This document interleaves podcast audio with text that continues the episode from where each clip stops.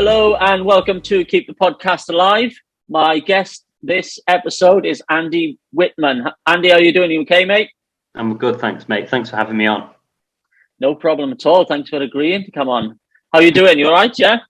I'm good, thank you. Yes, brilliant. Thank you. How are you? Good stuff. I'm very well, thank you. Yeah, looking forward to getting another episode of the podcast out, speaking to another phonics fanatic. So we've this is the first episode where we've kind of made a list of things to talk about. Usually, you know, I just talk as I come, you know, straight off the top of my head, but which has sometimes landed me in a bit of trouble. Mainly with a wife. I slagged off Ed Sheeran recently and she was like, you can't say that, but there we are, I said it. We got a list of things to talk about, so I'm excited about this episode. So tell me about, how did you find the band, Andy? It was when I was at school, and pretty much it was all the Britpop kind of stuff back then. Oasis and stuff, and I remember when they released Just Looking, and that sort of sparked my interest, and I remember mentioning it to my mum, and my mum got me it for my birthday, March 1999, and that was it really. Sort of listened to that album and was like, oh my god, you know, I need to hear more of this band, and then where it gets around, and then the rest is history. Do you know what I mean? I just wanted everything Stereophonics from that point. Fair enough. So yeah, 1999 is Just Looking. So you mentioned you were in school. We might be about a similar age then, mid to late 30s. Yeah, I've just turned 38. Okay. Yeah. Okay. Thank you for mentioned that on here. Sorry, mate. I'll cut it out if you want to, but. Yeah, I'm 38 as well, so very similar age. So you know, I think Just Looking might have been the first single from the second album. So you weren't too far into their kind of Stereophonics journey that you came across them. How did you come across Just Looking? I'm just interested to know. Well, I mean, it was a big song at the time. I remember it seemed to be on everything, and. Yeah, because I was into that sort of music. It was sort of bundled in with a lot of, you know, other music that was out at that time. And I liked his voice. You know, I quite like Rod Stewart and that sort of more raspy voice. Like, I think whenever you go and see a tribute band, I always feel like they try and rasp it more than his rasp actually is. But yeah, I do kind of like it. It's Kelly's voice, isn't it? Let's be honest, like. That voice, yeah. Nobody's like him, and that's what got me hooked, really. Yeah. Well, you mentioned Rod Stewart there. I think that's why, you know, the voice. That's why I think they took Handbags and made it even better than Rod Stewart's version. It was Kelly's voice that made it. So yeah, no, I agree. So your first album lead into Start of Collecting. So you just mentioned Performance and Cocktails there. So you heard Just Looking. I'm assuming you went and bought P&C after that. Yeah, well, I got it. Yeah, like I say, I got it for my birthday. Okay. And that was the start of the journey, really. And from that point on, just started buying everything. And when I left school and started college, a few of my friends that might listen to this podcast. Out of interest, that will remember that whenever it was when Jeep was coming out, Mr. Writer and Step on My Own Size Nines, all them sorts of songs.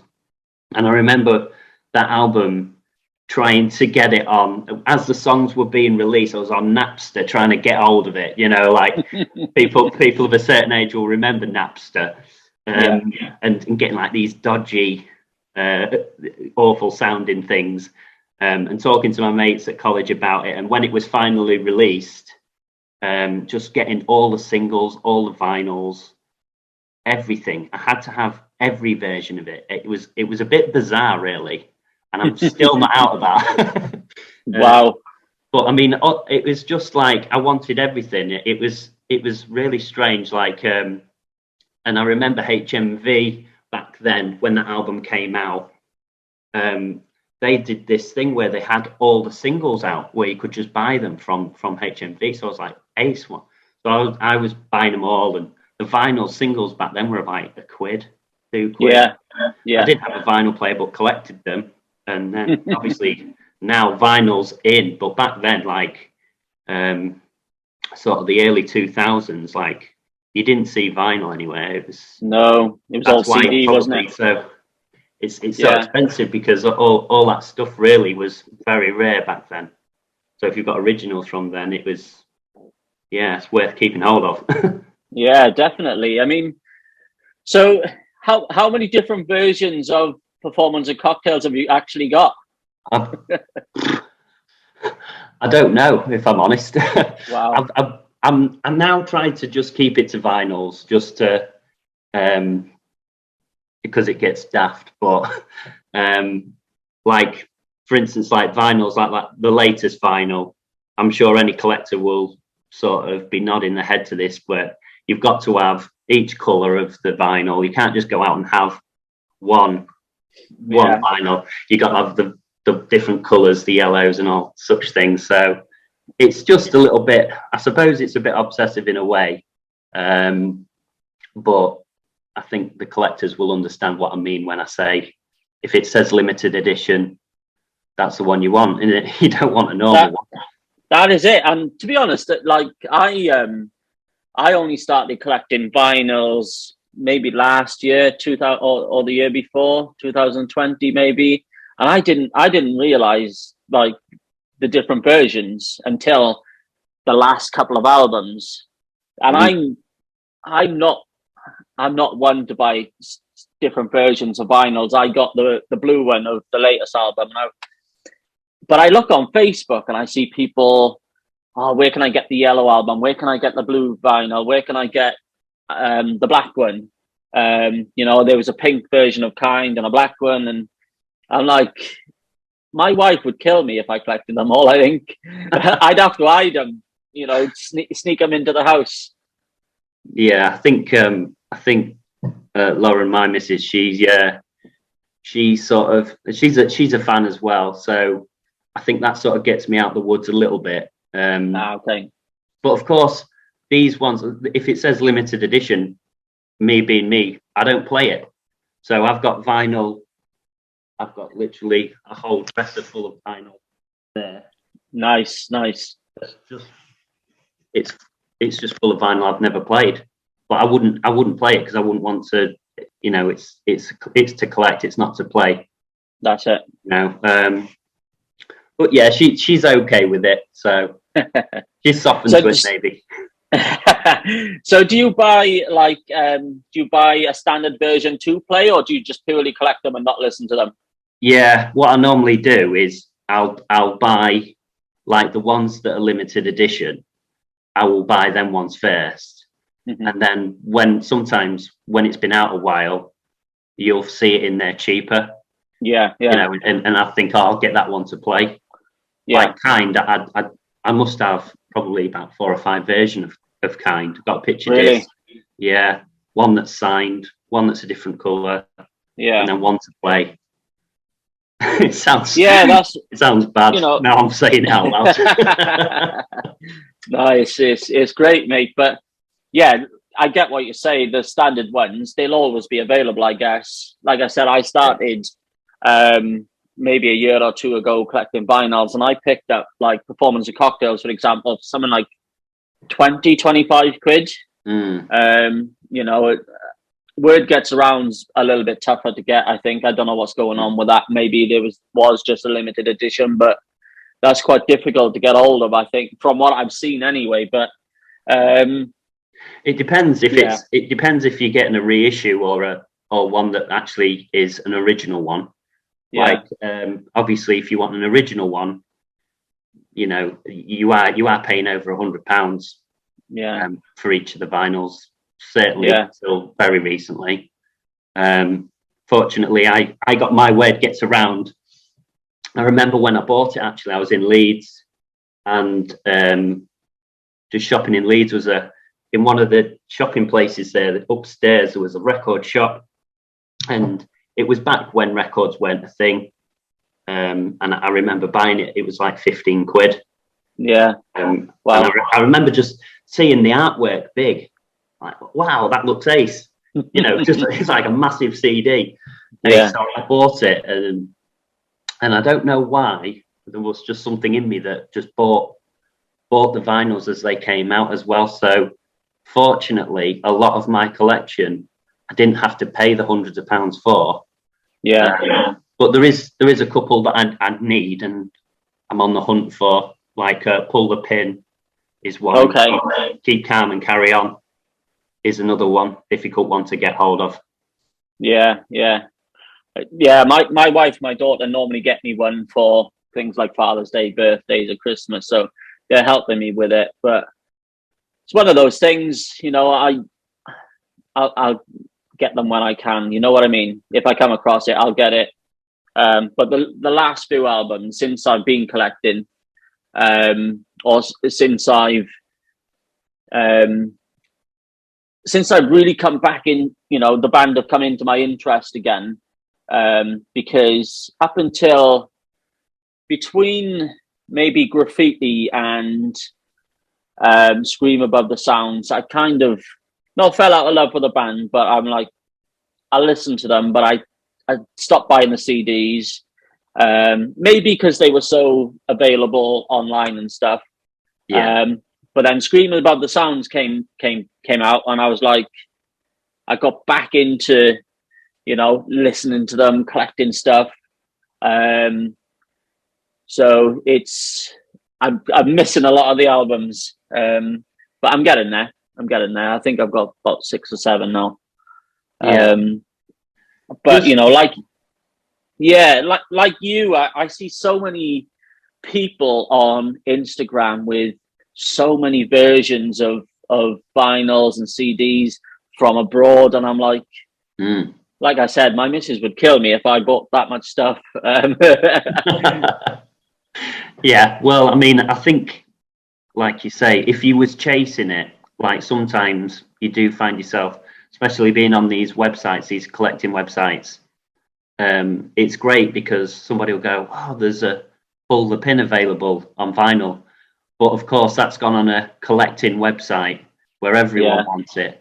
So I think the last time Pull the Pin came on, I bid up to... is a missus listening? I think I went up to 300. Wow. But it went for more than that. That's crazy, isn't it? And that's how much it kind of is. And of course, with that one, there isn't a reissue. So like your way it gets around Performance Cocktails, there's reissue. So you can pick them up for 20, 25 quid. Yeah. The issue one.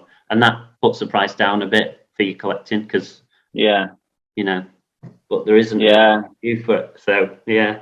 So if you want that Pull the Pin, then you're looking at top dollar. Very much top dollar. Yeah, because everyone on the website, I think somebody on the website bought it. I was seconds away from it. I was, I was down to about 6 seconds on eBay. But it blew me out of the water, actually. The guy who paid for it obviously just wanted it. And fair play. If you're willing to pay, then you're willing to pay, aren't you? That's it. Like you said, there's so many people in your shoes who need that album for their collection. You know, you're going to pay it. Wow, that's mad. It's crazy. Mad. I'm going to put that one on my Christmas list now, I think, then. Tell my missus about it now. You ought to be looking around all the little shops. Every time you go shopping and, you know, all these old record shops and stuff, just to see if it's there. You never know. Well, that's recently down by us. I live in Barry, and they've created a place called Good Sheds. So it's basically, I think a lot of the cities are doing it. It's like shipping containers all stacked up, and each one of them is like a shop, to make sort of a shopping centre made out of shipping containers. They've got a record shop in there, so I might go and look, actually. Yeah, worth trying to find. Definitely. So we were just chatting before we came on about gigs and stuff. We were talking about Day at the Races. What was the first gig you attended? Yeah, my first gig was at Donington, Day at the Races. Mm-hmm. Yeah, and we was just talking before, and I always found it really odd that when the DVD was released, that no footage was from Donington. It's all the indoor one that was at Cardiff. Okay. Yeah, there was Donington and Chepstow, and Chepstow was cancelled for, I think you said foot and mouth, wasn't it? Foot and mouth, I think it was, yeah. So they relocated it to Cardiff, which was, I mean, great, obviously, for the Welsh fans, because, you know, Cardiff was probably their biggest thing that they did.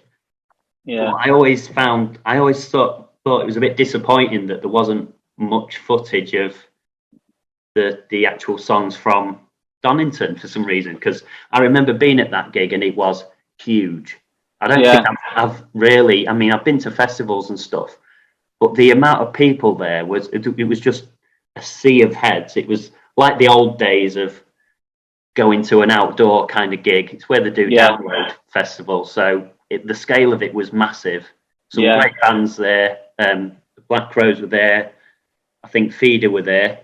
I think Feeder were just following Stereophonics for about 5 or 6 years. There was at every single gig, you know, always supporting them. I remember once one thing about Feeder. I remember once I went to see Stereophonics at Millennium Stadium, and it wasn't a great gig because I was seated at the back, and I just didn't feel part of it. It was really strange. But they was supporting Stereophonics, and I remember them saying, "Oh, next year we're gonna head Millennium Stadium," and it was just like a bit of an awkward sort of. No, you ain't. No, I don't think so, pal. Yeah, but, yeah. Always that's another strange one. Maybe someone on the pod would know why Feeder supported Stereophonics so much. Yeah, well, usually when I get a question like this, I go to Simon, who's been he was well in with the band for years and years and years, and I might just ask him and you know what the thing is with Feeder. They were Welsh, right? They were Welsh, weren't they, Feeder? I don't know. I don't think there was. No, I mean, don't get me wrong.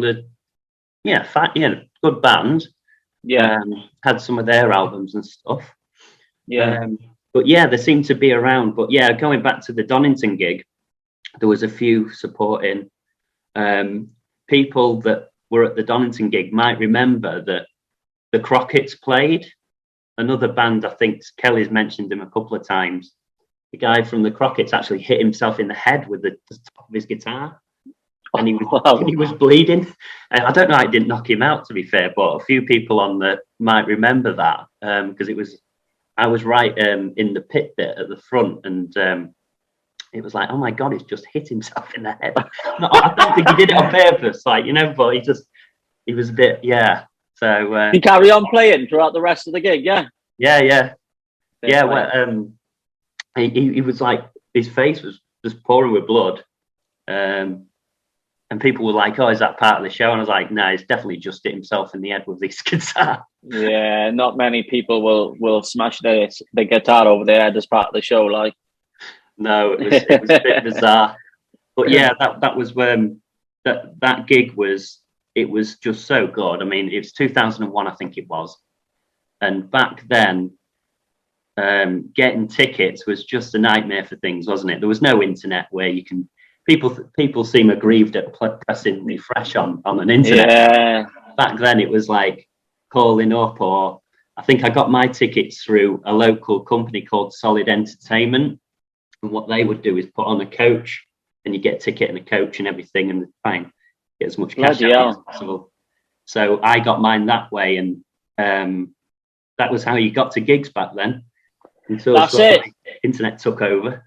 Yeah, well, if you think pressing refresh is annoying, if you have to call a number to get a ticket, then you're always engaged or in a queue. That's even worse. Like, I got the poster to Morpher Stadium, yeah, and it's basically two telephone numbers to call. And that's how you got your tickets. Yeah. You know, you call and you wait online. Usually they're, I don't know, 50 quid a minute or something. But yeah, nightmare. I could see. So you were sitting down towards the back. Was that at Donington, you said, or Chepstow? No, that was at Millennium Stadium. Sorry, Millennium Stadium, to another gig there. But yeah, that was at Millennium Stadium years later. To be fair, yeah. Okay. At the Donington one, I was in the front. They called it the pit, which was good. It was like a bit of a dash to the. I was obviously a lot younger there. I was probably about 17, 18 year old. So as soon as the gates were open, it was like peg it to the front. Yeah, yeah. Try get in that pit bit, because if you get in there, you can actually leave. You get this band, and then you can leave, go to the toilet, and come back, and you're still at the front. Ah, so you kind of secured your place at the front there. Yeah. So it was worth trying to get in that fair sort of probably 200 or 300 people, so that you can be in that pit at the front. And then there was barriers breaking things up a bit more. But yeah, okay. it was amazing experience, and that really did get me into Stereophonics then, because it's like seeing them, being inspired by them. And it did inspire me. I remember saying to my friends at the time that I was at the gig with that I wanted to learn how to play Just Looking. And they all sort of like, yeah, whatever. And I did actually learn how to play Just Looking, play guitar. Nice. And obviously all the Stereophonic songs, you know, you just want to learn them. Anyone that's a fan will want to learn. And them early songs as well are so good to play. Like Goldfish Bowl, and I always like Raymond's Shop. One of my favourites. That is one of my favourites. Not to play, but just to listen to. I picked up a guitar not too long ago with the aim of learning to play. I don't have the patience for that, Andy, to be honest. But what's the best one to learn for a beginner? What's the best one I should try? The first one I should try. Okay, the best song to learn. If you're really new to playing a guitar, I think is Mr. Writer.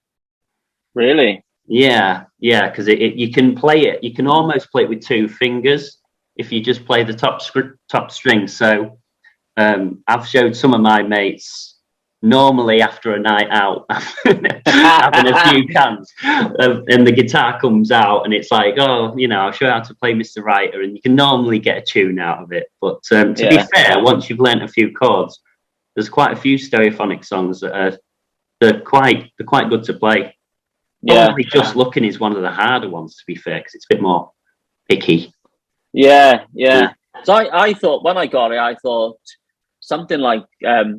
Billy Davies Daughter might be a good one to start, because it's very slow, and I thought that might be easy to pick up, but there's a bit of a slide, isn't there? My hand coordination is awful. Yeah, there's a bit of a slide in Billy Davies Daughter, but that's nice one to play again. But if you know the chords to Billy Davies Daughter, then you're probably going to be able to play most of the first couple of albums, because they're all using the same chords, you know. Yeah. It's just in a different order. That's it. I need to learn to play the chords, I think. I tried to learn, and I was on YouTube having bloody lessons, watching YouTube, and I could play the first couple of chords, but then I'm like holding, but my fingers are covering the strings. So I need to learn how to hold it properly. Yeah, you know, and moving between the chords. Quick enough, if that makes sense. I'm sure it'll come. I just need to stick to it. But after a couple of days, I was put the guitar down, and I was like, never again. What you need to stick do to is get a tune out of it as early as possible. So, like, if when you're first learning, you want something really easy to play with nylon strings, so it doesn't hurt your fingers too much, so that you can play. The first thing, you just want to hear a song come out of it, don't you? And then you're happy. The smile comes on your face. I've played Just Looking or whatever it is. But yeah, my first electric guitar was being a Stereophonics fan. Every Stereophonics fan would want to have the Gibson SG, the red iconic guitar that Kelly plays. That was the guitar that I wanted. Mm-hmm. I couldn't afford the Gibson SG. I was only a student, but I did get a copied version of it, and it looked amazing, but it was so hard to play because all the weight is on the neck. So as soon as you let go of the neck, it just drops.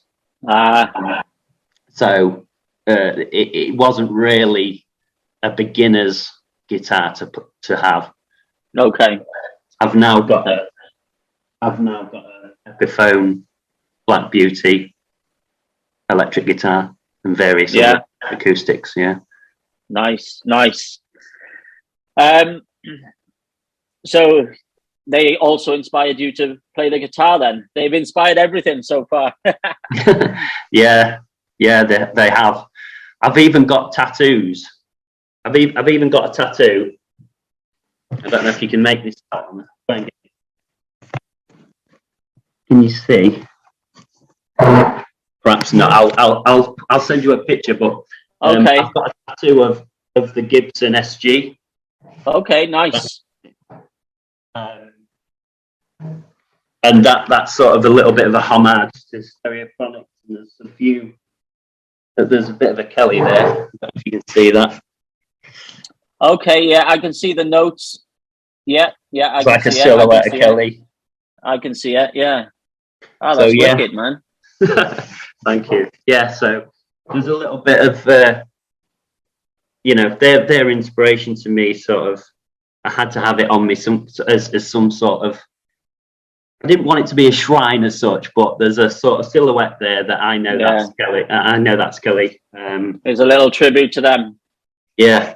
I mean, I see there's so many Stereophonics tattoos, and so many people are always like, give me some inspiration of phonics tattoos. I mean, I don't have any tattoos, but I always said to my wife, and we're going to talk about wedding songs soon, but we have some of, couples have their song, we have a couple of phonics ones, Mr. and Mrs. Smith being one. Because that's what we're called, Mr. and Mrs. Smith.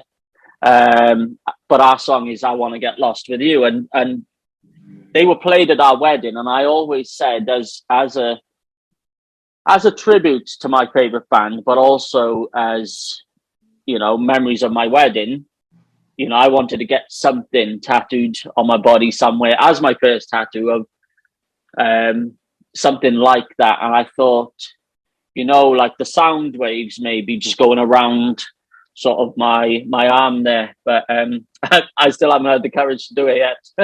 And we've been married 3 years. It's interesting you say about your wedding songs, because I'm getting married this summer. Yeah. And it's one of them that's running around my brain, pardon the term. Me and the other half, we keep having this conversation. What song? Because we're big Stereophonics fans. We've been to a few gigs together. It's what we do generally. Yeah. We just love to go to see the shows every year. We should we go to next year's? And then when it comes out, it's like, let's go. You have to go. So, I mean, we've sort of spoke about, and I wouldn't have minded your opinion on what good wedding songs are out there. And it's interesting that you picked a wedding song that's Stereophonics as well. And I mean, we talked about it, like, because we thought Mr. and Mrs. Smith doesn't work. The story's not right for a wedding. No. So, we. I Want to Get Lost with You was played at our wedding. It wasn't our first dance, but it was played as like an important song in the day kind of thing. It's a tricky one, mate. I know how these conversations are going with your partner. It's really hard, isn't it? And it was difficult because my wife isn't a massive fan, much less than what your wife to be sounds to be. So it was difficult trying to convince her at first, you know.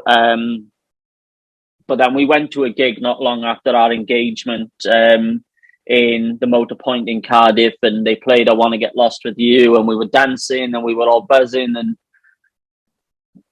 she came round to the idea after that. But it's a tricky one, isn't it? Because they haven't done many what I would call sort of lovey songs.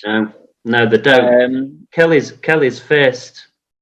Oh, I mean, he didn't really write a love song for 3, 4, 5 albums. He seems to he likes a story more than writing about love, and I suppose, you know, that's good, but it doesn't help me in this scenario because the obvious wedding song for Stereophonics is probably You're My Star, because it's got the lyrical content to it and it is a nice song, don't get me wrong, but I'm not sure if it's gonna be the one, so it's certainly one that we're thinking of potentially being a song. Want to Get Lost with You as well.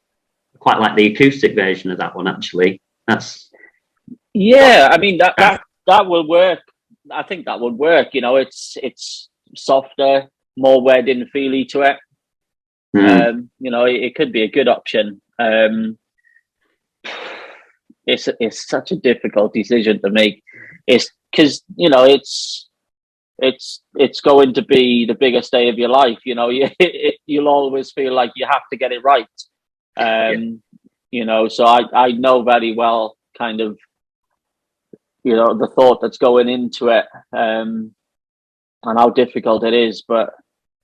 We decided our first dance wasn't going to be, you know, we picked something else to be our first dance, but Stereophonics was a big part of the day, and the music and stuff.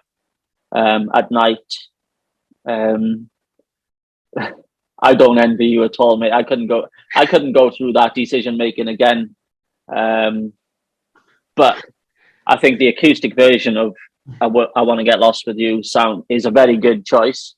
It's a very good option. Other than that, I don't know. I don't even know what would come close. No. There's really only that You're My Star. Yeah.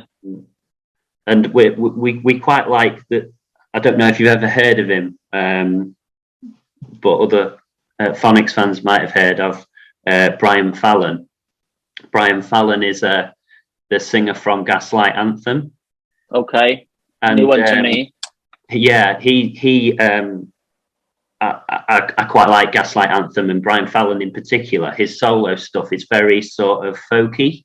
Right. It's like American, a bit Springsteen-y, folky, and that was the first gig we went to as a couple.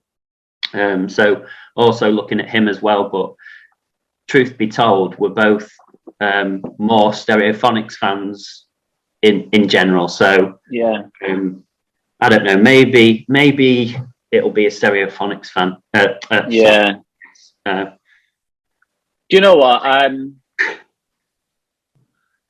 I think what I'm gonna do, I'm gonna when I put this out on social media, I am gonna put it out and ask people for suggestions that might give you a bit of inspiration.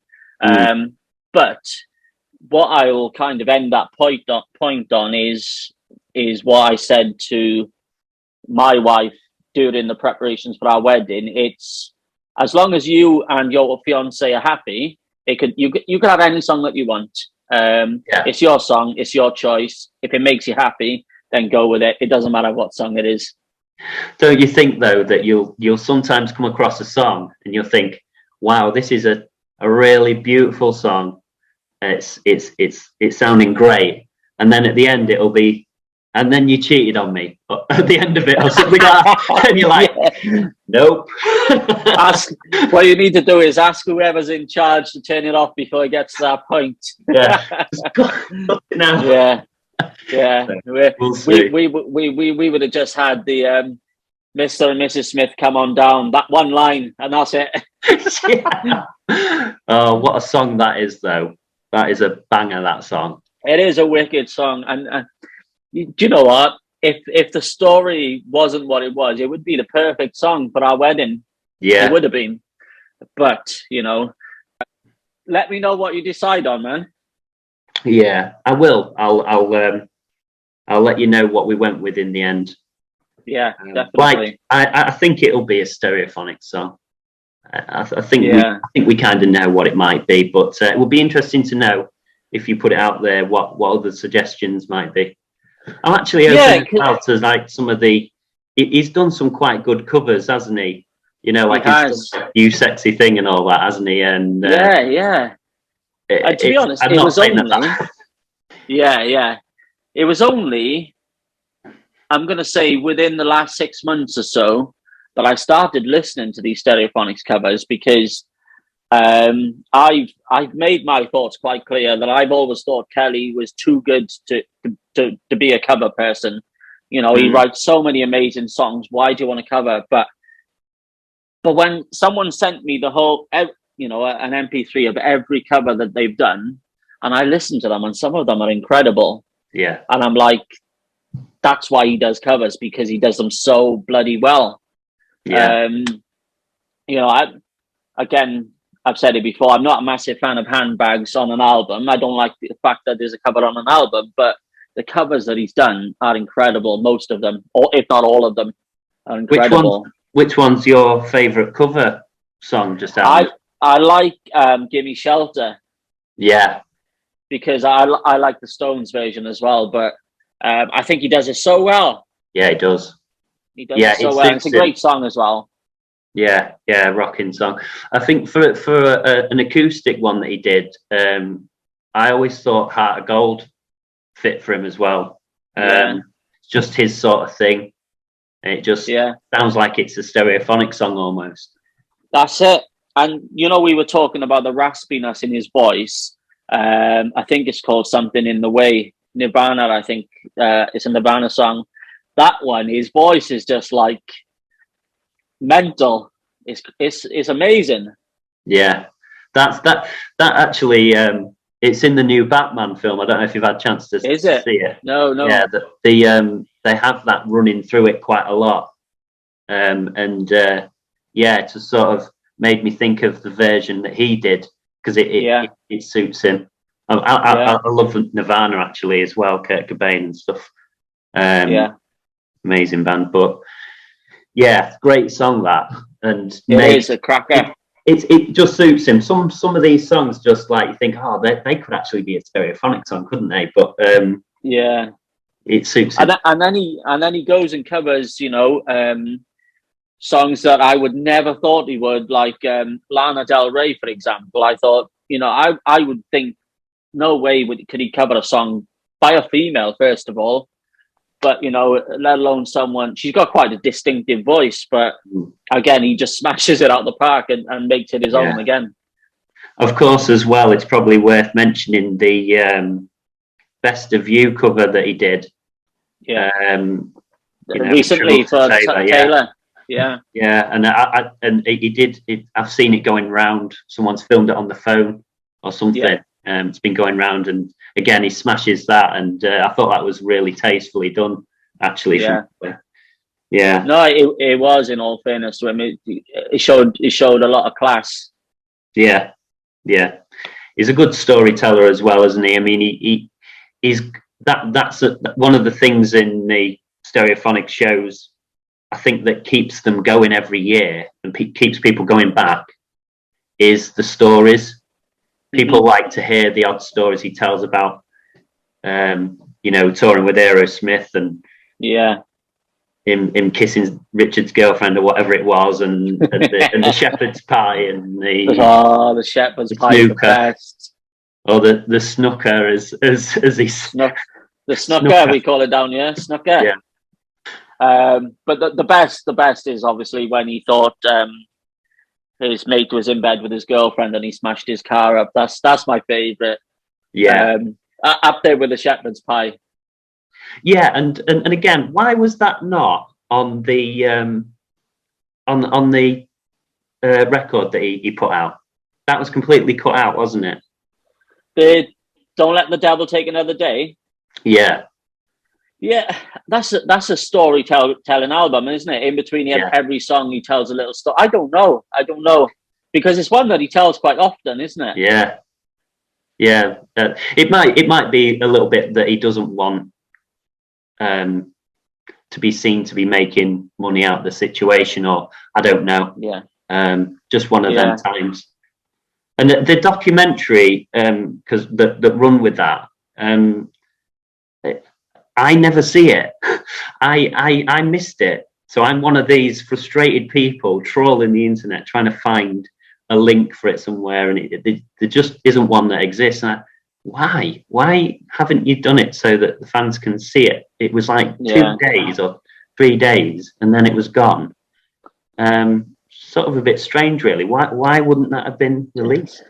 Do you know what? I think you're one of thousands and thousands of people thinking the same. It's a very strange thing, and I always thought that at some point, especially with people like Amazon throwing money around at crap documentaries and crap sports series now, why Kelly hasn't put it out on something like Amazon Prime. Not that he needs money and he's all about money, but he could make a fortune because so many people want to see it, you know. I don't know how many people would have watched it, but it's strange why it's not available. Like even, you know, if you go on the dodgy internet, you normally download things from the internet. You can't find it anywhere, can you? It's just nowhere. It's just nowhere, and I don't really understand what the thinking was behind going to all the trouble to film it, to host it on that website. People pay to see it for like 3 days or whatever it was. It's like an awful lot of trouble to have gone through. They had a premiere for it. I was going to say they put it in the cinema on a premiere as well, didn't they? So it's like I don't quite. I'm scratching my head as to thinking, why have you limited the amount of money you could make from it and not letting the fans see it, basically? Yeah. Or giving it probably cost more to make than he made from people watching it, to be honest. Yeah, I would hazard a guess. And I mean, Kelly's not, or doesn't come across the kind of person that does things for money now. He's said before that he's turned down doing things like The Voice and things like that, to be on like these game shows and panels and stuff. And it doesn't strike me as the kind of person chasing money. It was a story that he wanted to tell the fans, and I kind of understand that part, but I don't understand why it's not something that's accessible, or even if they could put something out to say, we're going to do something with it in the future, or just gone cold. And it's just like, why? I don't understand. Yeah. No, it is a very strange one. Like you said, you know, if you never plan to release it, just tell us so we can stop speculating, wondering. But because it came out for, like you said, 2 or 3 days and it's not been heard of or seen since, it's like people are thinking at some point they're going to release it. And you know what? I really hope they do, for people like your sake who missed it the first time round, get to see it. You know, it just doesn't seem, not fair's not the right word, but it deserves to be seen by by everyone, I guess, whoever wants to see it. You know, he kind of talked about, you know, the troubles with his throat and stuff, like. You know, he must have gone through a lot of pain telling that story, but you know, it's not out there anywhere. But anyway, you know, it's almost in vain in laying it all bare if no one's going to see it. Yeah, that's what I mean. It's I'm sure, and maybe this podcast might dig something out where someone will go, it was because of this. But I'm, even up until recently, I see somebody saying, I've been trying to find this documentary, and it's just a case of, well, now there is no way of watching it now. It's a short window of, it was a lot of effort went in for a short window of time to see something. And in a world nowadays, I could have maybe understood this in the early 90s or something like that, when it was just a, but now it's like there's so many different platforms that he could share it. And I, like I say, I don't think it was done. I don't think he even planned to do it, did he? I think the footage was all sort of like thrown together, like on phones and stuff like that. Yeah, a lot of it, it seemed very scraped together. I'm not sure he sat down for any length of time and did, you know, interviews and stuff. But a lot of it was kind of dragging together bits and pieces, I think. You know, and I think that weekend that it was released was Christmas time as well, which probably made it a lot more difficult. I'm sure it was maybe a week or two before Christmas, which may have made it difficult again for a lot of people to see it, you know, whatever, shopping or, you know what I mean? It's a busy time of year for a lot of people, but, you know, fortunately I saw it, but... You know, was it, what we 2 years down the line now, 3 years down the line, maybe after it? I'd love to watch it again. Yeah. Absolutely. Absolutely. Yeah. And you know, fingers crossed, everything crossed that they do, that he does something with it, even if he put it out on DVD, you know? Yeah, that's what I thought. You know, they might do something or maybe release it. With a single or something, you know, as a second CD. Sometimes they used to do that, didn't they? That's it. You get a little CD with a DVD with a CD. Normally they'd have music videos on them, wouldn't they?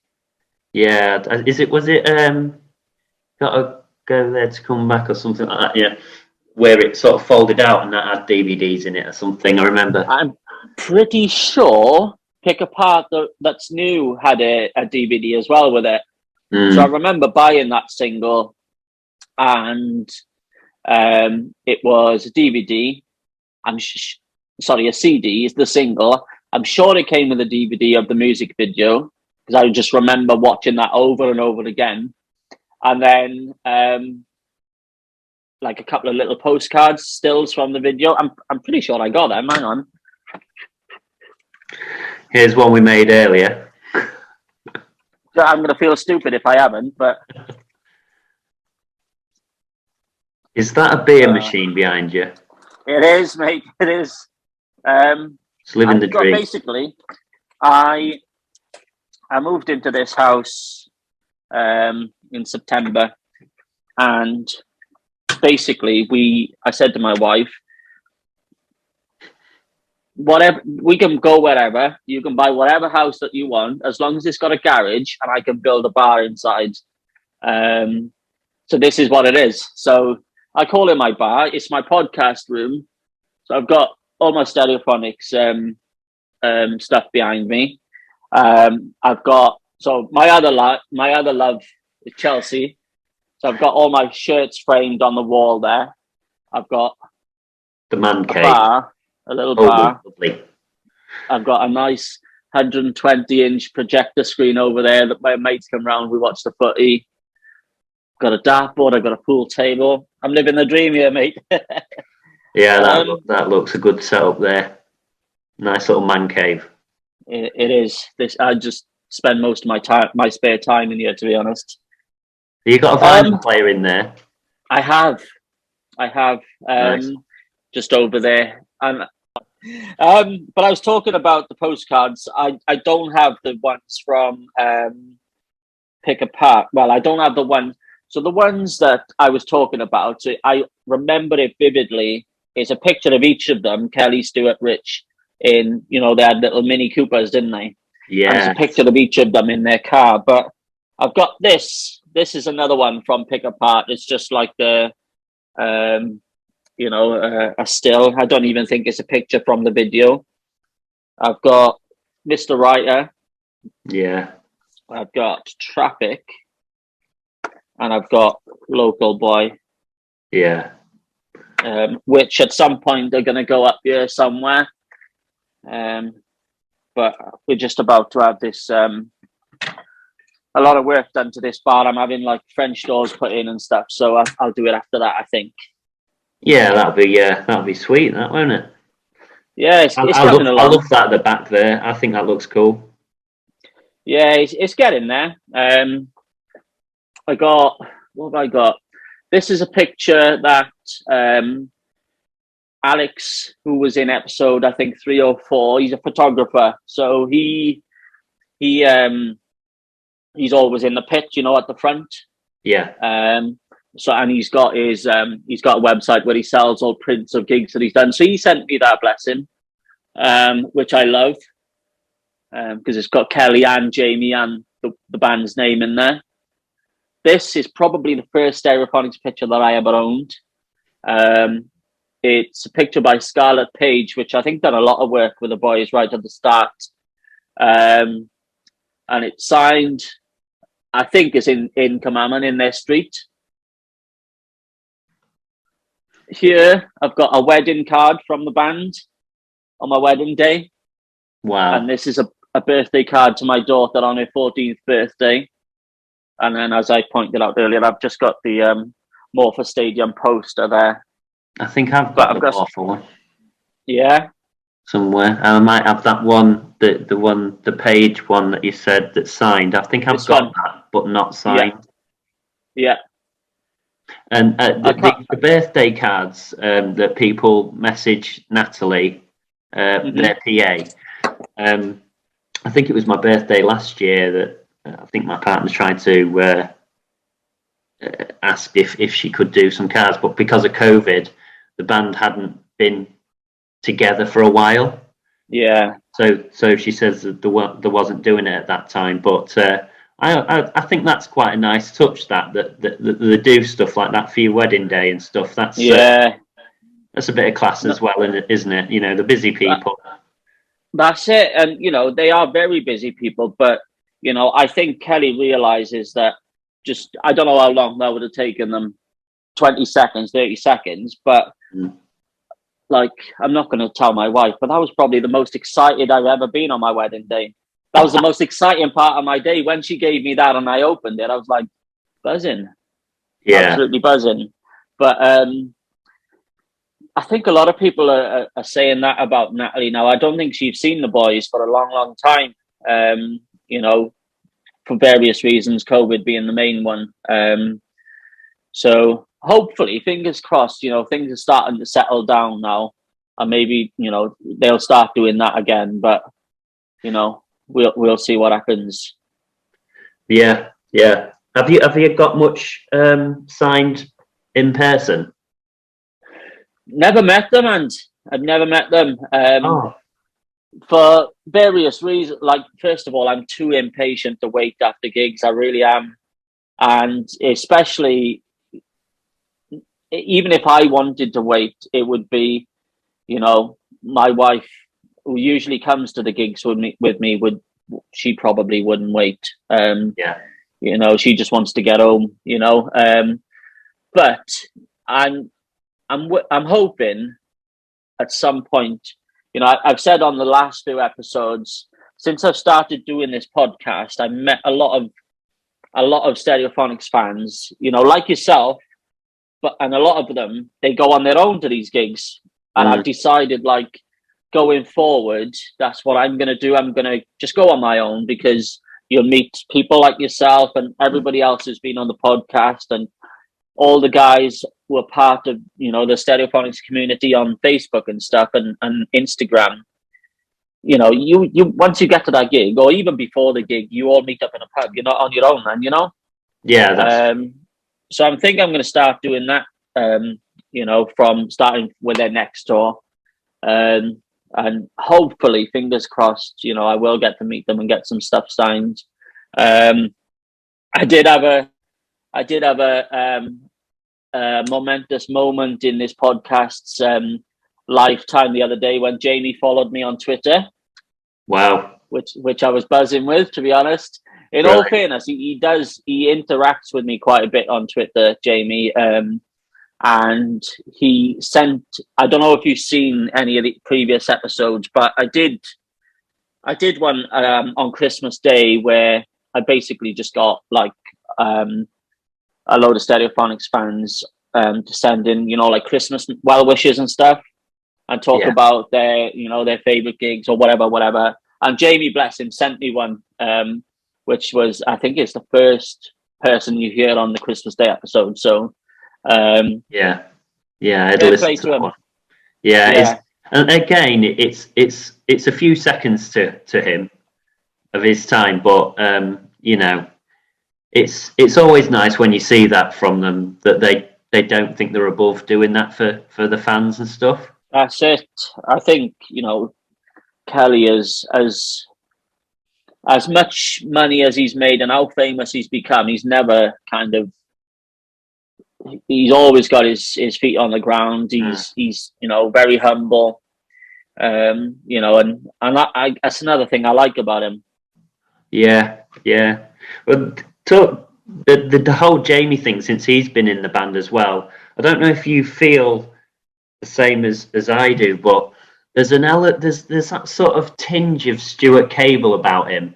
I don't know if it's a hair or whether it's the sort of arms a little bit more eccentric, how he sort of lifts his arms up, and he doesn't sit there at the back not wanting to, you know, he's sort of is flamboyant. Quite a few of the shows now they have a little drum kit at the front of the stage, don't they? And I think that's a nice touch that they do nowadays. But Stuart Cable was always sort of, he was like that. Do you know what I mean? He was part of the show. He was a personality, and I like the fact that Jamie is a personality. Not that the other drummers that they've had are not personality, but he's almost a Stuart Cable-ish kind of entity. Do you know what? I absolutely agree, and I've said this before. He does remind me very much of Stuart. The fact that he does have curly dark hair, and he is sort of larger than life character, but it's like, you know, Stuart was a very childlike isn't the word. You know, he liked to have a laugh and a joke and play about. Jamie's exactly like that. You know, the way they play, they're very energetic. And I'll always remember, like, the socks. He loves a good pair of socks. But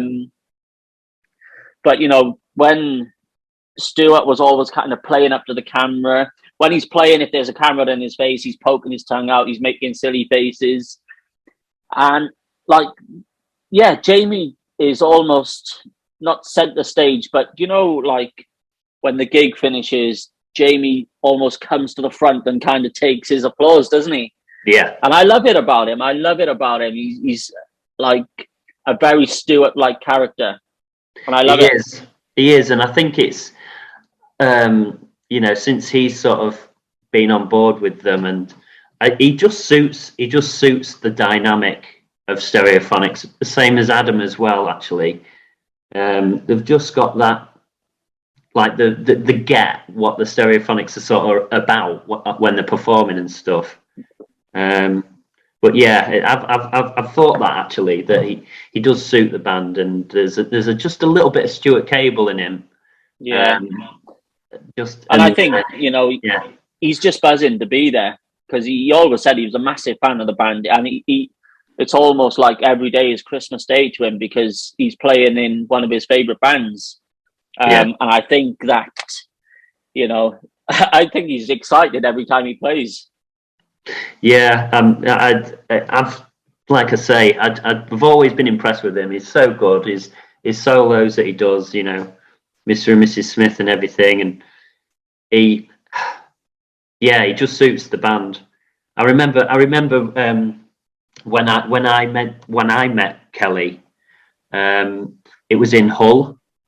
At the Ice Theatre, I think it was, whatever it was. And I was right at the front, and it was, I remember don't remember much of the gig, actually, other than being right at the front. And it was, what was the song that I remember most? Jealousy. Okay. I remember Jealousy being, like, played. I could almost reach him. He was that close. And the security at the front on the barrier said, oh, you know, if you're big fans and you want to sort of wait, someone in the crew's leaving and they're having a bit of a party. So if you're willing to wait, you will actually get the chance to sort of meet him. Nice. So I was like, oh, nice one. Yeah, I'll wait for him. And so the gig ends everywhere, you know, just everyone disappears. And there's a clutch of about 9 or 10 avid fans just waiting. And it was bitterly cold. It was so cold. And we was waiting from about, I think it's about 11 o'clock. You get out normally, isn't it? 10:30, 11 when these finish. And we waited till 3:30 in the morning. And we eventually met him. And it was, I mean, it was amazing to meet him. I told him the story that I told you previously about the Just Looking and saying that I wanted to play guitar and that I learned. And the look he gave me was like, wow, I still see the look he gave me as if to say, I'm pleased that I've done that for you, sort of thing. Yeah. It was quite a nice moment for me. But yeah, absolutely freezing. And he came out and he was intoxicated, to say the least. Richard put his arm around me for a photo, and his words to me were, "Don't squeeze me too hard. I need a piss." And it was unfortunately it was when Stuart wasn't in the band at that time. He'd been sacked at that time, and it was when they had Gorman in from the Black Crows. Okay, yeah. So I met I think it's Steve Gorman. He signed and they all signed everything, and the person supporting that day was Tim Burgess of Charlatans. And the one thing I remember about the gig, other than the song Jealousy, because it's not one you would hear now, but I remember hearing that and thinking, wow, what a song. I remember Tim Burgess being the support, and the lights completely went out mid-song. Just pitch black, the whole place was pitch black, and he just kept singing in the dark. And he finished this song, he started singing the next song, and then ping, the lights came back on. And a bizarre moment that I've never seen at any other gig, and I don't know, again, if any people listening might recall that and comment on it, but I remember seeing Tim Burgess and saying to him, I can't believe you played pretty much a full song in the dark. And he was like, I had no idea what to do. I just kept singing. And I thought, yeah, he's a seasoned pro as well. Charlatans are really good live. I don't know if you've ever seen them. Class. Not live, but during the time that you talked about, you know, the Britpop, you know, I did like a bit of the Charlatans at that round about that time, yeah. Yeah. He was really good. He was really good. They've had some good support over the years, haven't they? They do seem to. Sometimes they go for something a bit left field, a bit something up and coming.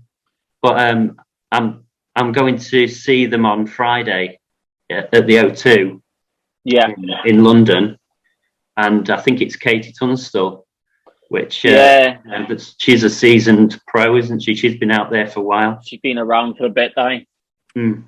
And I quite like her music as well, so I'm looking forward to that one. Yeah, I mean, you mentioned like some of the supports, like a couple of them have raised eyebrows recently. I think John Dylan Thomas raised a few eyebrows. I'm not sure, you know, he's quite unknown to me, but you know, I think when they announced it, a lot of people were like, who, kind of thing. Yeah. You know, I don't know how he went down with it with the Stereophonics fans at that gig, but Yeah, they do go for sort of, like you said, left field, you know, up and coming artists. Tom Spade, obviously, on the Jeep tour as well. A similar choice, I guess. Which, again, Tom was someone who sent in a Christmas message for us and a little story about supporting them and stuff. So fair play to Tom for that. Yeah. But yeah, that's what it's about, though, isn't it? It's you know, you've got to. We all turn our radios on in the morning, going into work, and thinking the music of today is pretty shocking. Like, and if we don't give someone a stage, how can they be heard? You know, so. I'm always open to hearing new things, and I quite like the whole Spotify. You know, when it says you might like this. Yeah, and there's so many bands and loads of bands that I've got into just from that. It's like, well, yeah, a song is a song. You either like it or you don't. If you don't like it, that's fair enough. But I have the Wind and the Wave, who supported them a little bit. They're a cracking little band, aren't they? You know. Yeah. You know, I know Kelly's a massive fan of them, isn't he? He's a massive fan of them. Kelly is meant to be doing something with them, isn't he? Or that's interesting. That's it. And you know, like Jamie's. I don't know if you've seen. I don't know if you keep an eye on Jamie's social media. He's done a lot of work with artists as well outside of Stereophonics. Yeah, he put out an album a couple of weeks ago, maybe a month ago or so. Which is a cracking album again. You know, so I like that they're working with sort of up and coming bands and stuff. You know, and they, you know, they're always willing to help and stuff, and give them sort of a platform, like you said. Which is great. I 100% think, well, you know, sometimes it is nice to see someone you know, but then I think of all them times I've seen Feeder and think. Throw me something else, Kelly. Yeah, yeah. I've heard this. I mean, yeah. I get, you know. I think I always get that you have some, you know, a support act to kind of warm the band, warm the audience up. But I also, part of me thinks, you know, that the Phonics have got so many bangers, they could just do it all on their own. You know what I mean? Yeah, that's it. They could, I think. This tour, I think they're playing 20 plus songs. Like, that's incredible. Yeah, it's incredible, and every one of them is, you know, a banger. It's a, you know, I think most of them are singles, and you know, one that, you know, all of them are songs that most people will know. You know what I mean? You know, you don't get any. You can't please everyone. You're always going to have to not, you know, play everything that everyone would want, but they have what, 2.5 hours to sort of just farm out as much as they can, don't they? Yeah. Andy likes a little chat in between, which is all part of it. Yeah. Well, apparently on this tour he's cut that down a little bit. You know, he's not doing so much talking on this tour, which I think he's done to kind of squeeze a few more songs in, because what I like about this tour as well, every set list seems to be different. You know, he's surprising each venue with, you know, a kind of one unique tune to that venue kind of thing, which I think is great. And he's bringing some bangers back. He done Billy Davies' Daughter recently. Yeah. I think he done Same Size Feet at one of the previous, you know, one of the recent ones as well. I can't wait for Cardiff, man. Oh, is that the next gig you're booked in for? Yeah, in June. Oh, that'd be great. Yeah, I bet. Like I say, I only went to Cardiff that one time. It was at Millennium Stadium. I was really excited to go, but the tickets were not the best. And I was sat right at the back, and I just. It was probably my least enjoyable gig, unfortunately, because sitting at a gig. I mean that shouldn't be a thing for me. I was gonna ask you, what's your opinion on standing versus sitting? I've all the gigs that I've sat at, I've always thought I really wish I was down there, where I could stand where I want and be dancing along with everyone else. It's just that weird feeling of knowing if you're allowed to stand up to enjoy. You don't want to piss off the people behind. Yeah, and there's a granny behind you that's like tutting at you, and you're like, oh, I'll go in the aisle then. Yeah. Like, nah, it's awkward, isn't it? That's that. The only times I haven't seen Stereophonics is if I've not been able to get a standing ticket, because I've sort of ruled out now, if I can't get a standing ticket, I'm not going to go to the gig. So yeah, I've been fortunate enough to go to enough. Like, I must have been to 15, 20 gigs easily. They even did a gig at the auditorium in Grimsby, which is my hometown, and I was amazed. I just could not believe that Stereophonics were coming to Grimsby. it was ace as well. Such a good gig. But yeah, Millennium Stadium, I remember the whole day was brilliant. Went to see Cardiff Castle and think, oh, this is where Cardiff Castle was filmed. And just everyone's buzzing for Stereophonics there, quite rightly, because it's almost like their home sort of town.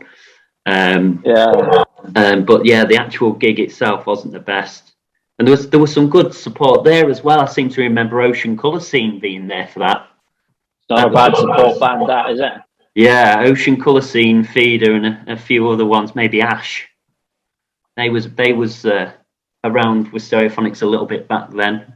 Yeah. But, I see a band called the Dead 60s who supported Stereophonics once, and they're good if you wanted something to listen to. But yeah, some good bands over the years. I think The Enemy, they were a good band that supported them in Sheffield once when I went to see them with one of my friends, Andy.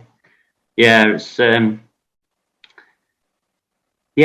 sometimes you just get to see a little gem. You think, oh, The Enemy, and then they brought out a real great album after that. Live and Die in These Towns or something like that, I think it was called. Yeah, good times.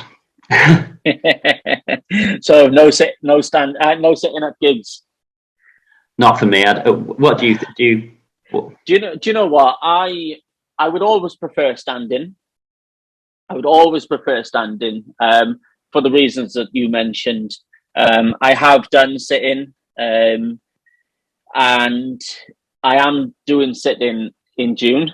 I do have a valid reason. We're taking my next door neighbour, who's very elderly. I don't want to insult her by saying very elderly, but 60 plus, let's say, because she wants to see Tom Jones, and she's single woman. I thought, you can come with us, so we got her a ticket. Taking the knickers on the block. Yeah, but I thought we can't make her stand, so. I'm going to do what I said, and I'm going to get a standing ticket for the Friday night and just go on my tods and just bump into a few people while I'm there. So I'm going to do both, I think, in June. The only other time I've done sit-in was at the Cardiff City Stadium, Keep the Village Alive tour, Keep the Summer Alive, I think it was called. And I took my dad that time.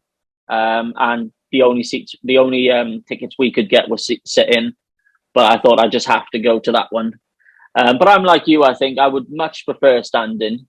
You know, if I really want to go and there's only sitting available, I probably would, but I don't enjoy sitting for the reason that you said. You know, I always feel awkward standing up.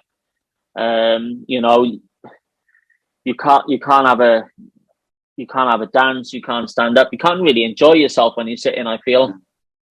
I mean, it's one of them, isn't it? If everyone stands up, and, you know, you can start to feel like you're in it more then. So, yeah, it's just that awkwardness of seeing one or two people starting to stand up in front of you, and then it's like, oh, shall we not? Like, people off, and it's like, oh, sod it, you know.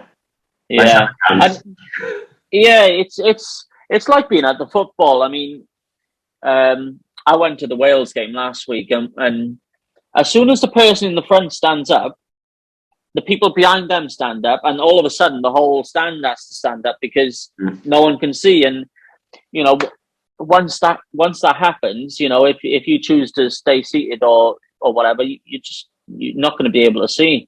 You know, but if it's one or two dotted around, it creates problems, because I always feel bad for standing up. I want to stand up and I want to enjoy the gig, but I feel bad for the people behind me. Like you said, you know, people tucked in and stuff, or even worse, you know, they tap you on the shoulder and tell you to sit down. They're probably not going to get a very nice choice of words from me, but it is what it is, I guess. Yeah. I think it's just safe to go with a standing ticket. And me personally now, I've seen them enough times that I just prefer to stand and go where I want. You know, the last, I'll send you a video of the last gig I went to with my partner, and we was right at the end of the bit that stuck out. So seeing him doing, I think it was a solo to Mr. and Mrs. Smith actually, and you know, it's just wow, and you wouldn't be able to get that from a seat, that like being sat at the side. You've got to sort of be on the ground to see that. Yeah, kind of looking up at him when he comes out onto that little runway. Yeah. I really like that they've started doing that actually, because I think that's a nice touch. Yeah, definitely. Yeah, it's not that long. Not they haven't been doing that for very long, have they? It's the last two or three gigs. I think the first time that I saw them do that was, I can't remember which tour it was, but it would have been round about 2018 maybe. And they kind of almost had like a little living room feeling on the end of this runway. You know, I think they had a lamp there, maybe a sofa, and it was almost like a little living room feeling to it. And I can't remember what they did. I think they might have done Caught Cheating while they were down there, kind of a few of the slower songs kind of thing. But I thought it was a great touch. You know, they almost come into the crowd, and it's a very intimate feeling, you know, intimate feeling to it. But yeah, they haven't been doing that very long. No, it's definitely a nice touch, and it looks like they've got that on this tour as well. So, I'm pleased about that. Sometimes like stages, I mean, it doesn't need to be massive, does it? It just needs to feel like you're included wherever you are in the stadium, so to speak. Yeah. So if you are halfway across, even if you're seating, at least you're gonna see him a bit nearer. It works, I think. No, definitely, and you know, but from the videos that I have seen from the recent gigs, you know, when he does come out and you know play maybe a little guitar solo, all those fans by the side of there just go mental. And then obviously they come down at the end as well to take their applause and stuff. Like again, that's a little bit more intimate, you know. So yeah, I like it. It's also a few times now when I've been to see him, he does that sort of cheeky where he's going to walk off and then he comes back, and then he's walking and then he comes back. Yeah, like a little. And then he comes back again. He does it and does it and does it, doesn't he? So he really does ride that till the wheels fall off. Like but yeah. Just a little bit of humour there. I like that. Yeah, and I think that's another thing that's kind of come into him. Maybe not recently, but he wasn't always like that. You know, he's a little bit not a comedian, but like you said, a little bit of humour. Whereas, you know, a few times I've seen him in the past, maybe especially in the early days, quite serious. Yeah, you know, and I think. I don't know what it is, but I like it. You know, he's kind of found himself as a bit of he does play to the crowd a little bit now. Well, he did that sort of. He had a slot on Radio 2, didn't he, for a couple of weeks, and it suited him. Where, you know, just introducing songs and talking a little bit about, and it's like that's like typical Kelly, really. He could have been sat in his front room recording. Yeah, and I think I'm sure he said like that's completely out of his comfort zone as well. Mm. But you know, it just. Listening to him because he covered a few slots, didn't he? Mm. You know, just listening, it's almost natural. Yeah. You know, for you know someone who a lot of people say is quite shy, that's like an interesting thing to do. You know, if you are a shy person, you know, that's something that you wouldn't do. But again, you know, something that seemed so natural, you know, to him. Yeah, it did come natural to him, and it makes you think, you know, when he gets to the time when he thinks, oh, you know, I can't do touring or whatever anymore. You could see him being involved in radio or something, couldn't you? He's got that voice that's got a sort of like a sort of warm voice. I don't even mean like when he's singing. I mean just when he's talking. Yeah. He's got a warm voice, so. I could see him on doing a bit of radio more and more, actually. Yeah. No, it will be interesting to see what you know, and again, touch wood, it's not anytime soon, but what he plans to do after the band. You know, to see you know how his future is going to be. I hope he doesn't just disappear. You know, into you know, just disappear and do nothing and enjoy his life, which he deserves to do. But for our benefit, I hope he sticks around and does something, you know? I think there's a chance that he might go into something maybe with film or he talked about graffiti on the train. He wanted to do like some sort of film behind that, didn't he? That didn't end up being happening. Well, didn't happen in the end. So, but he also before he was in Stereophonics, he said that he got offered a job writing for the BBC or something, so he's clearly got talent beyond just the singing, you know, and the band and everything. So we could be even when he decides to hang up his mic or however you would say it, but he might still be around us in some other form. Yeah, well, hopefully, you know, like you just said, the stories. Could you imagine how great a film Graffiti would be, you know, how good a film Local Boy would be, and you know, and things like that, like you know, even you know, if he always talks about his and Stuart's relationship and where they come from, that would even be a great movie, you know, two boys coming from nothing, or three boys coming from nothing, and absolutely, you know, a dead end street as he calls it. And it is, you know, there's nothing there in Cumberland or Aberdeen, you know, to become what they have. You know, that would make a wicked film. Yeah, and it is fascinating when he tells his stories. And, I think it's possible that could end up being something in the future, maybe. Because he's definitely got the talent for writing. So he might do it. Definitely. So just before we finish, talk to me, without mentioning your favourite, talk to me about some of your favourite songs.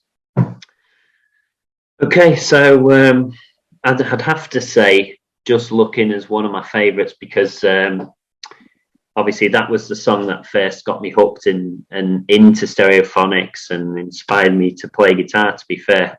So Just Looking is definitely one of them. Other songs, I do like Mr. and Mrs. Smith.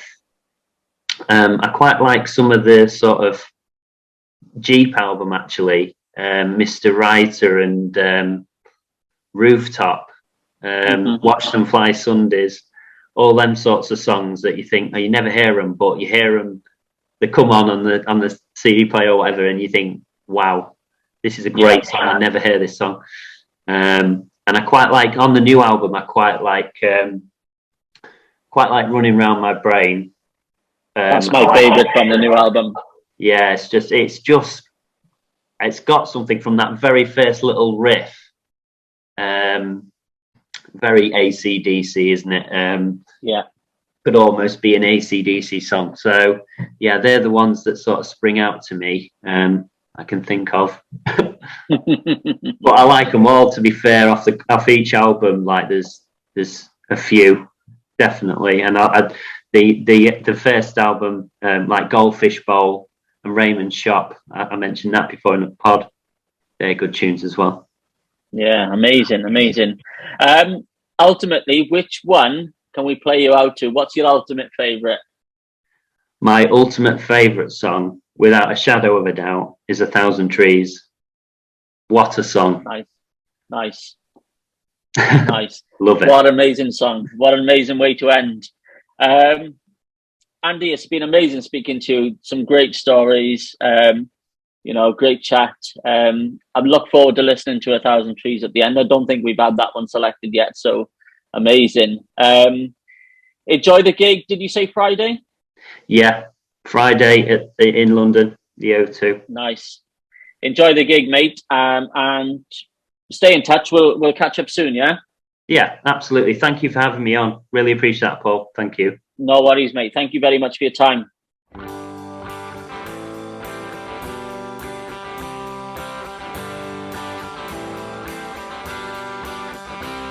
Standing at the bus stop with my shopping in my hands when I'm overhearing elder ladies as the rumors start to fly. Hear them in the schoolyard, in the scrapyard, in the chip shop, in the phone box, in the pool hall, at the shoe store. Every corner turned around. Started with a schoolgirl who was running home to her mom and dad.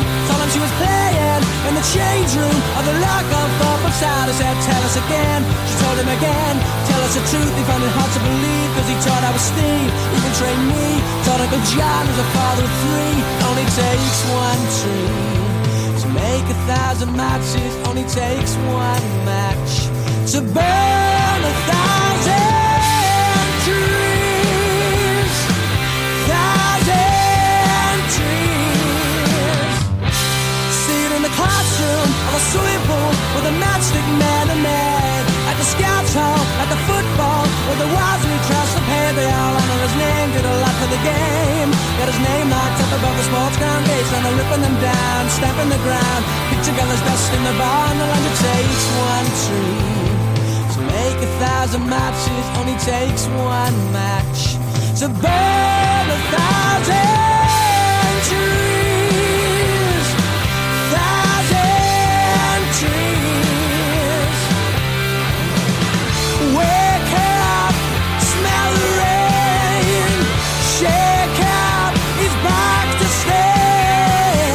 Hasn't been on a holiday. Growing seeds, don't believe what he's been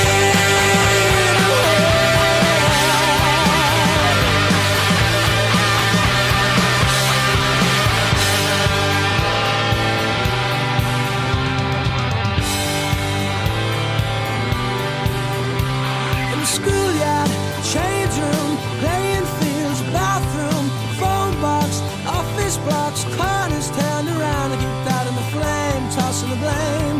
Got his name knocked up about sports ground gates. Now they're ripping him down, stamping the ground. Picture gathers dust in the bar, and the longer takes one tree to make 1,000 matches. Only takes one match to burn 1,000 trees.